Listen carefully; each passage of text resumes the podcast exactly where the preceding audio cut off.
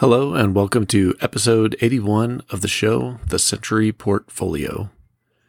Use long term, pristine collateral as a leveraged funding source for small but asymmetric bets.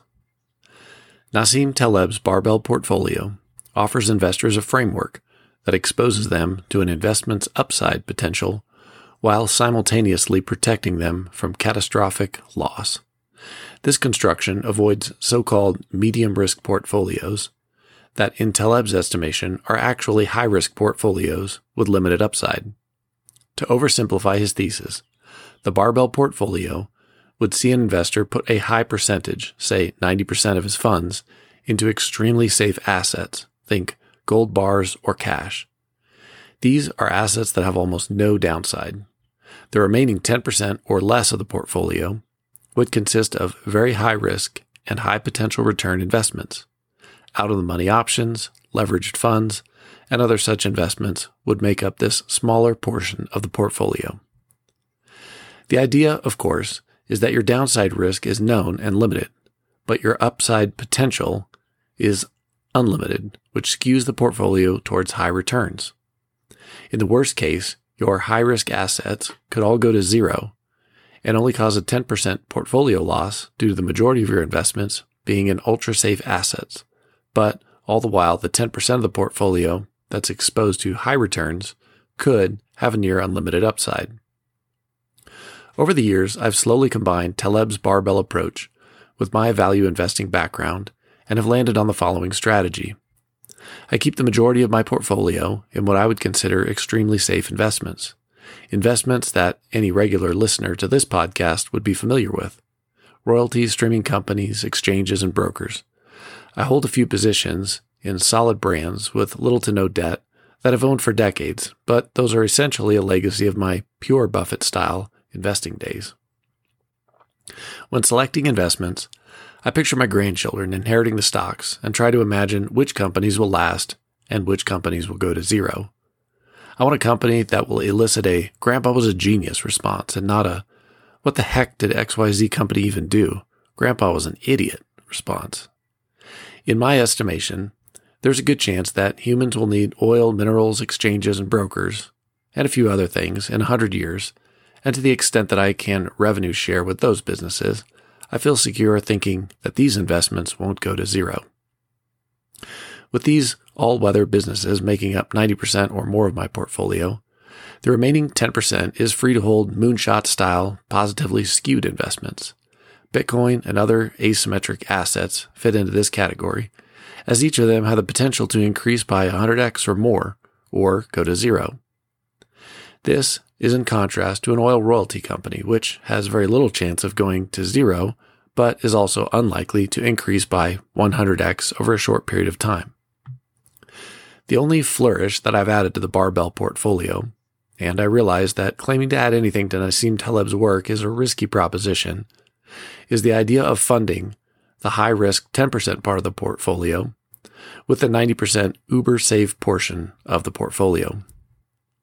Selling out of the money call options on positions that I'd be comfortable parting with and selling puts in companies I'd like to own generates income, which then purchases asymmetric investments in the 10% part of the portfolio. Without going into great detail, shorting path dependent investments creates another funding source for the asymmetric 10% part of the portfolio and allows you to continually grow your investments without an external funding source. Because debt and leverage are terms used near synonymously, and because I largely avoid debt in my personal life, I was resistant to the idea of leverage for many years.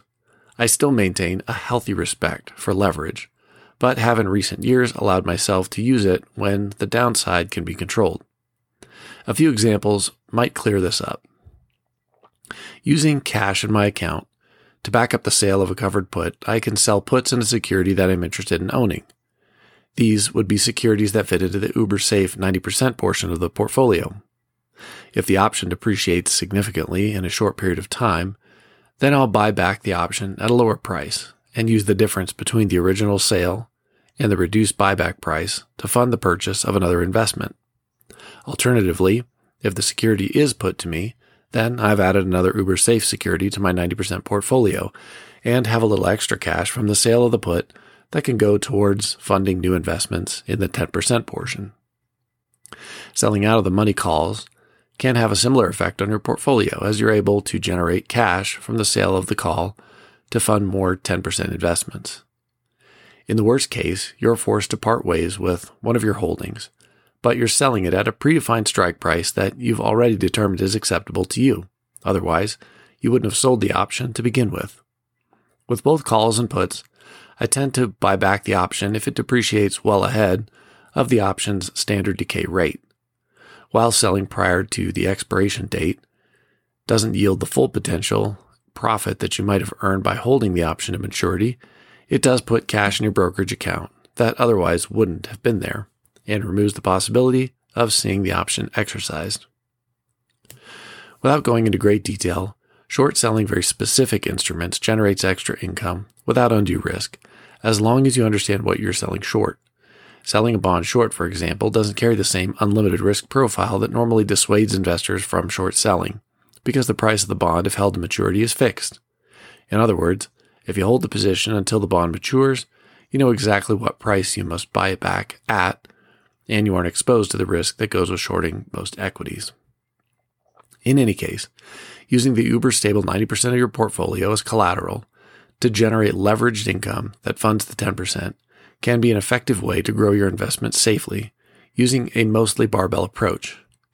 You're already holding safe assets, but rather than buy and hold alone, you're using the uber safe 90% as collateral for very limited leverage funding of the 10%. The key is understanding exactly how the portfolio would perform if every option were exercised and every short went against you. You have to be able to easily survive a worst case scenario in order to structure your investments this way so that you're never a forced seller. Warren Buffett avoids debt and advises others to do the same. But his insurance float is surely a form of leverage, and one that could, in theory, get him into trouble if he pushed it too far. Buffett uses insurance premium payments to fund an investment portfolio, knowing that he will have to pay claims with some of that money in the future. To stay solvent, he must ensure that he always has enough cash on hand to survive a terrible year in insurance without having to sell investments and certainly without having to sell investments at a loss.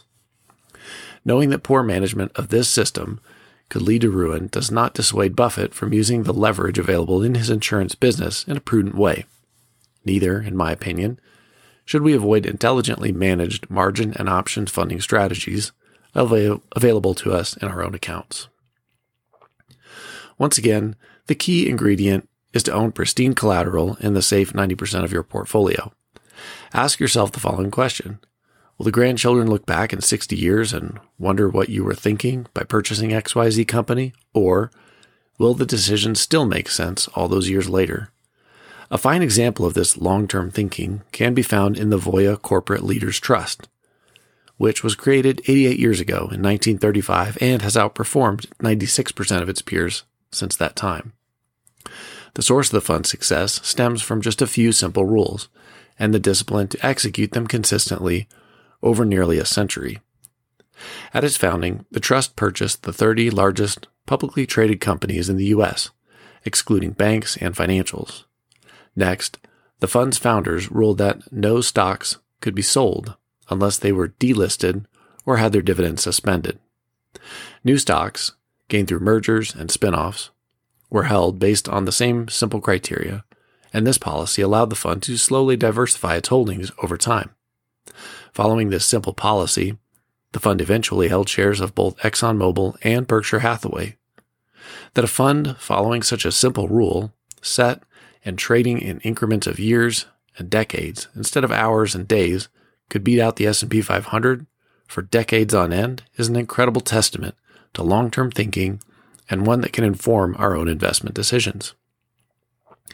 Owning debt-free, all-weather style streaming, royalty exchange, and brokerage businesses, and holding them for the long term, like the Voya Corporate Leaders Trust Fund, is a way to capitalize on the fund's long-term approach while simultaneously removing some of the business risk associated with the standard businesses that the fund owned. Likewise, structuring your portfolio in a barbell manner with 90% in extremely safe investments and 10% or less in moonshot style asymmetric bets allows you to limit downside while still maintaining exposure to an asymmetric upside payoff. Finally, layering very well understood and controlled leverage onto the safe 90% of your portfolio allows the safe assets to fund additional asymmetric bets in the smaller 10% of your holdings. When combined, I believe that this structure captures the best attributes of the Voya Corporate Leaders Trust, Taleb's barbell portfolio, and classic value investing. Investors working within this model can think in terms of centuries and not days, can maintain limited downside risk, and can retain exposure to asymmetric upside, all within the same portfolio. If nothing else, we hope that sharing our thoughts on the topic has fueled your own thinking on portfolio construction and perhaps even caused you to rethink some of your own presuppositions. We love sharing our thoughts and research with you, and we ourselves benefit from your insightful feedback. With that, we wrap up episode 81 of the show and look forward to seeing you again next week.